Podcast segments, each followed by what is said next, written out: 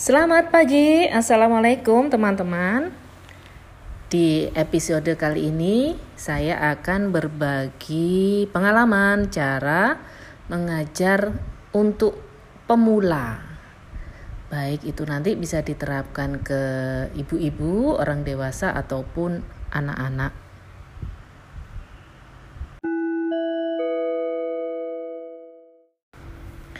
Baik, Baru-baru ini saya coba flashbackkan semua pengalaman belajar selama ini dan juga mengajar dan juga refleksi ke pengalaman mengajar anak saya sendiri. Jadi intinya begini, pemula itu anggaplah adalah orang yang sama sekali tidak tahu. Kita ambil misalnya ambil saja pelajaran apa ya, matematika misalnya ya Matematika ini adalah pelajaran uh, tentang integral gitu. Misalnya tentang integral. Nah, di integral itu kan e, kalau sudah mengerti matematika di integral itu ada macam-macam nanti akhirnya ada integral persamaan e, linear biasa atau integral dari e, persamaan trigonometri dan macam-macam ya. Nah, Ibaratkan ada anak baru sama sekali tidak mengerti tentang matematika, belum tahu basicnya gitu. Kemudian dia harus masuk ke kelas yang mengajarkan tentang integral.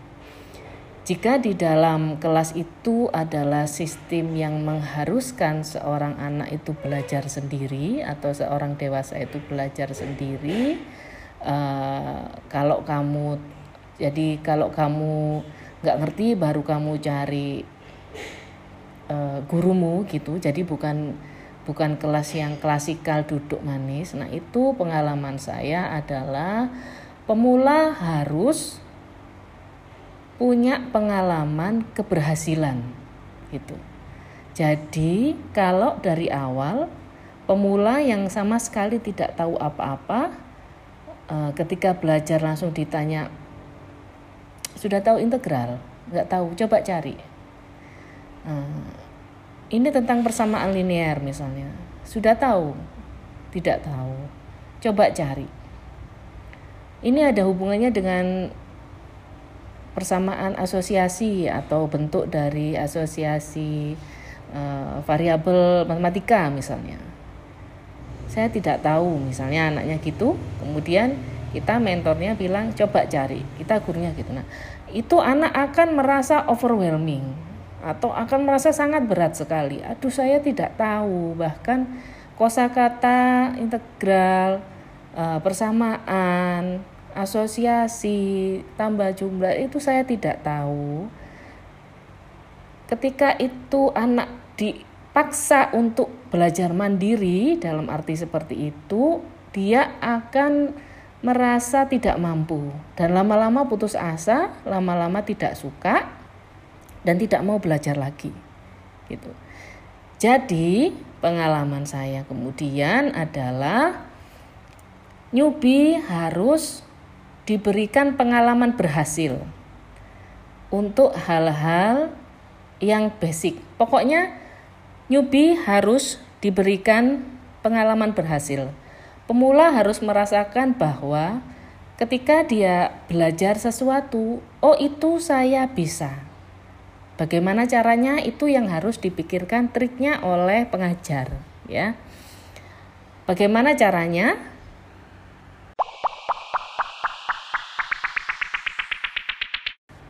Oke, kita lanjutkan. Jadi, kata kunci hari ini adalah newbie harus diberikan pengalaman berhasil. Nah, dalam kasus belajar integral di matematika, misalnya berikan permainan soal gitu di mana sudah tersedia tahap-tahap jawabannya. Jadi misalnya itu bentuknya puzzle misalnya. Atau sudah ada petunjuk. Jadi rumus integral seperti ini rumus persamaan linear seperti ini, rumus trigonometri seperti ini, asosiasi seperti ini, pecahan seperti ini, itu sudah ada tersedia. Dan anak-anak atau kita sebut aja student gini ya. Karena ini berlaku untuk semuanya. Tidak hanya untuk anak untuk ibu-ibu untuk dewasa pun berlaku. Student tinggal drag and drop menjawabnya. Gitu. Jadi awal-awal kita harus memberikan dia sesuatu yang dia bisa tahu gambarannya sekaligus kosakatanya sekaligus langkah-langkahnya dengan cara yang mudah dan cepat gitu. Jadi misalnya uh, integral rangkap 2 dari A per B pangkat 3 sama dengan berapa gitu misalnya ya.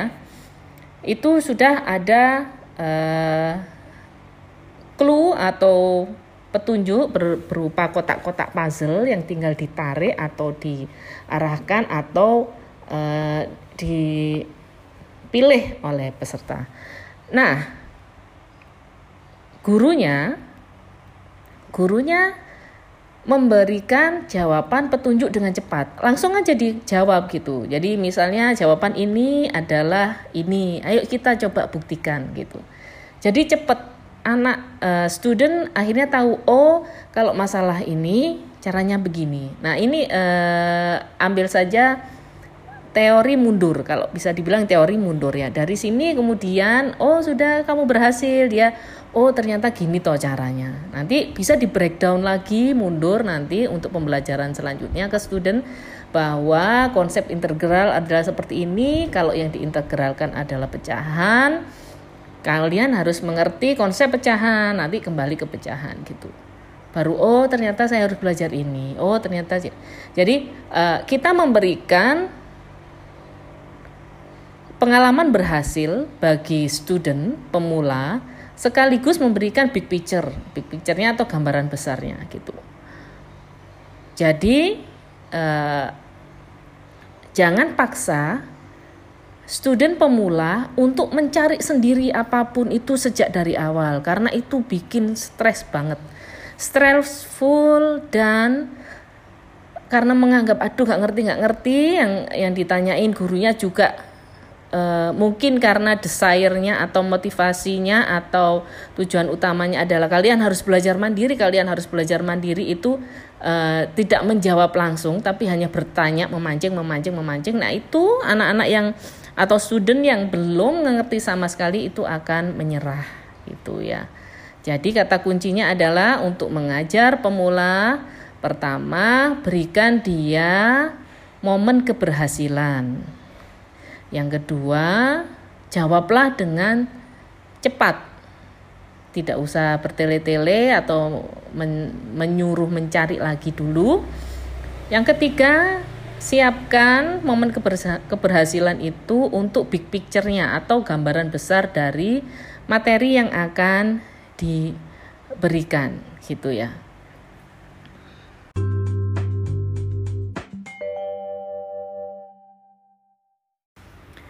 Nah, kenapa memberikan momen keberhasilan itu penting ada di awal? Karena belajar itu perlu dimotivasi gitu.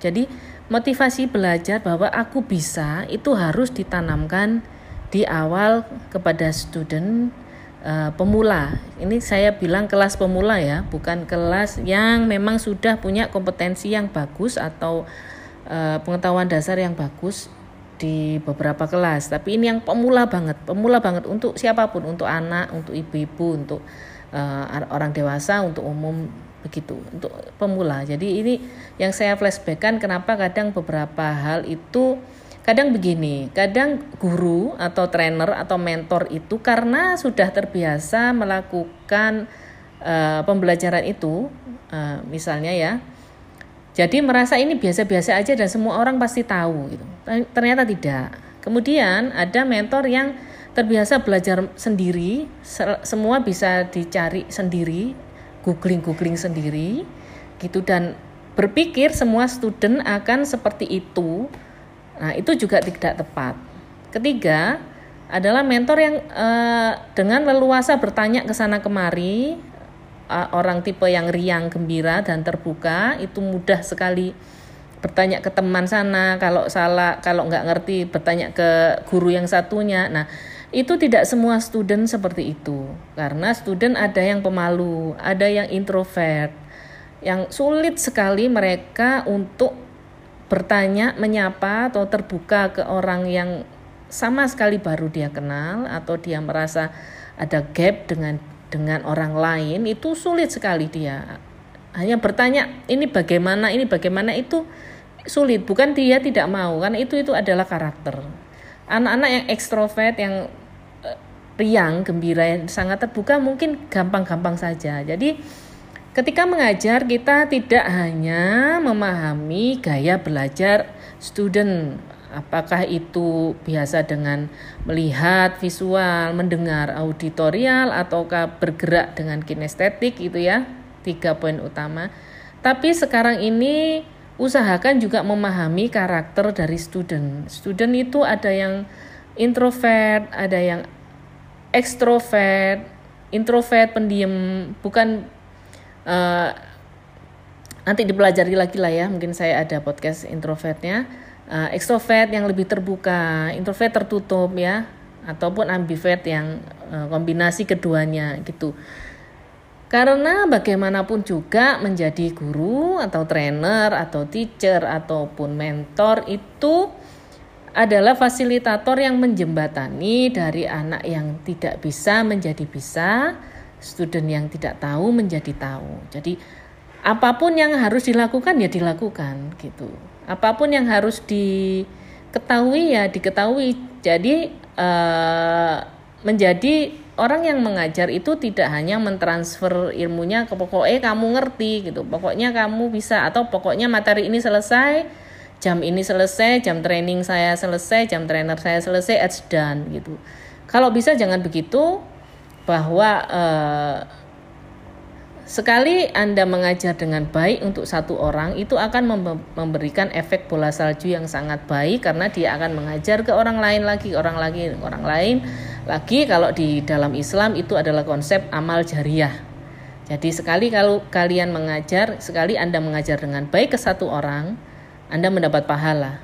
Ketika Anda yang Anda ajar itu mengajar lagi ke satu orang, Anda mendapat pahala dua kali lipat gitu. Hitungannya gitu sederhananya ya. Jadi itu akan terus. Nanti dia mengajar anaknya anda dapat lagi. Dia mengajar cucunya anda juga mendapat lagi. Kalau dia punya sekolah yang satu satu sekolahan itu isinya ratusan murid maka pahala terhadap ratusan murid itu akan anda dapat lagi begitu. Jadi mengajar itu kalau hitungannya hanya menyelesaikan kredit mengajar maka it's done and nothing at all sekedar menyelesaikan tugas di jam itu selesai. Tapi kalau kita punya semangat bahwa ingin memfasilitasi siapa pun student mulai dari tidak tahu menjadi tahu, maka semangat untuk bagaimana mengajarkan dengan baik sesuai dengan gaya belajar dengan karakter dari student atau apa pun yang yang mempengaruhi proses belajar mengajar itu adalah hal yang sangat menarik dan akan sangat baik jika itu diperhatikan oleh siapa pun yang memilih jalan untuk jadi pengajar begitu. Tidak mudah tapi sangat menarik sekali dijadikan referensi uh, bahwa motivasi diri apa yang ada yang berkecamuk di dalam hati uh, student kita itu harus kita perhatikan juga ya. Jadi jangan sampai ketika anak itu nggak masuk atau pura-pura tidur atau ngilang atau ditanya nggak tahu nggak tahu itu dikira dia malas belajar belum tentu gitu dan kita tidak juga harus e, mencecarnya memang kamu kenapa kenapa? Kamu kok nggak tanya ini? Kamu malas ta? Ini kan kamu harus belajar mandiri dan dan begitu begitu e, sekarang ini banyak pilihan dan orang siapa pun student itu akan e, langsung keluar atau berhenti itu bisa saja gitu. Kalau dulu karena tidak ada pilihan satu sekolah ya sekolah itu terus satu kursus-kursus itu terus nggak ada pilihan. Sekarang a, a, siapa pun student akan mudah melepas putus asa atau melepaskan e, melepaskan apa yang sedang dipelajari sudah ditinggal begitu saja dan mereka tidak merasa terlalu rugi. Kenapa? karena peluang yang lain di luar sudah sangat banyak gitu dan itu yang rugi kalau dilihat dari keamal jariahan tadi konsepnya yang yang rugi kita sendiri sebagai pengajar ya kalau kita ingin memfasilitasi uh, seseorang untuk menjadi lebih baik lebih tahu dengan proses mengajar kita maka kita tidak boleh acuh tidak acuh dengan apa pun yang dialami masalah belajar yang dialami oleh student di kelas.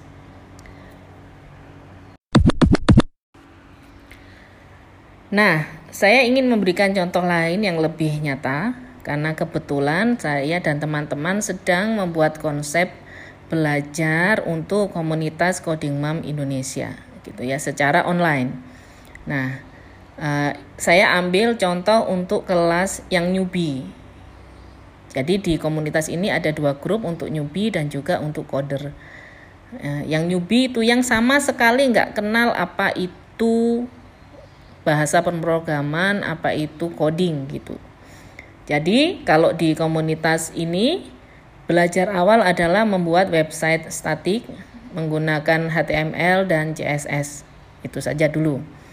Bagaimana memberikan pengalaman berhasil? Yang pertama memberikan dulu konsep tentang uh, website itu apa. Website itu misalnya butuh kerangka rumah, yang itu menjadi HTML dan butuh desain interior yang untuk mempercantik dan itu adalah CSS. Oke, seperti itu. Kemudian yang kedua adalah memberitahu bahwa HTML itu apa. HTML itu adalah bahasa uh, yang digunakan untuk membuat website sederhana. Begitu. Contohnya begini. Nah, pengalaman pertama, keberhasilan pertama adalah menuliskan hello world atau halo dunia menggunakan HTML.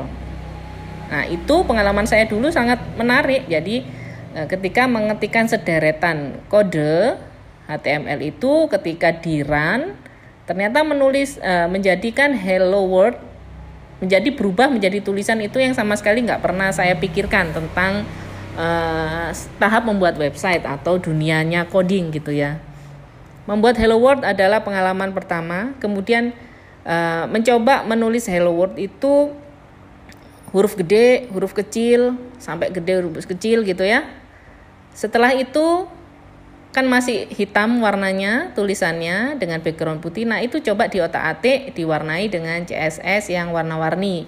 Sudah menerapkan mempercantik rumah, mempercantik website, mempercantiknya dengan mengecat rumahnya. Jadi CSS menambahkan kode CSS warna-warni sehingga hello world itu ada yang besar, kecil, anu bisa warna-warni. Hello world merah, nanti yang lebih kecil lagi di bawahnya tulisannya uh, warna kuning dan lain-lain. Nah, itu kan memberikan pengalaman belajar yang menarik.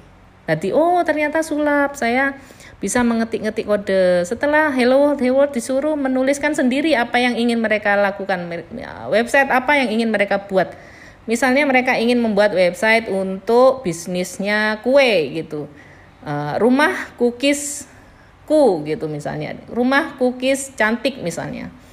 Nanti dia dia akan membuatnya berwarna-warni seperti apa terus uh, di, kita kasih tahu bahwa Hello World itu bisa diganti kalimatnya macam-macam menjadi rumah cookies cantik terus uh, tulisan yang lebih kecil di bawahnya ditulis Tersedia berbagai cookies uh, dengan topping yang cantik. Seperti itu seperti itu relate atau sambungkan dengan studentnya sendiri. Kalau misalnya itu untuk anak-anak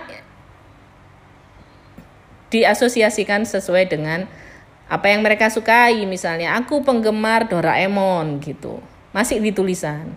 Kemudian pengalaman yang selanjutnya nanti kita belajar tentang memasukkan gambar ke website anak-anak atau student atau siapa pun disuruh meminta uh, memilih gambar yang mereka sukai dulu, memilih dulu, menyimpan dulu. Tapi untuk pengalaman belajar, pengalaman berhasil kita trainernya sudah menyiapkan. Jadi tinggal tinggal memakai. Awal-awal itu gitu karena diperhitungkan dengan waktu belajar. Nah, model-model seperti ini akan membangkitkan semangat gitu ya.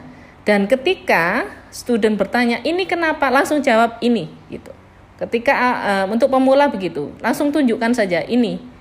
Jawabannya ini, jawabannya ini. Jadi tidak usah buka dulu Witri School, ketik dulu ini terlalu lama, sangat melelahkan. Saya pernah mempraktekkan hal itu dan saya lihat uh, student kami itu kelelahan, over overwhelmed. Jadi uh, kelelahan, terbebani, akhirnya terbebani. Aduh sulit ya, ternyata oh sulit ya gitu. Jadi kata kunci untuk hari ini untuk mengakhiri podcast kita hari ini adalah tips untuk mengajar pemula berikan pengalaman berhasil.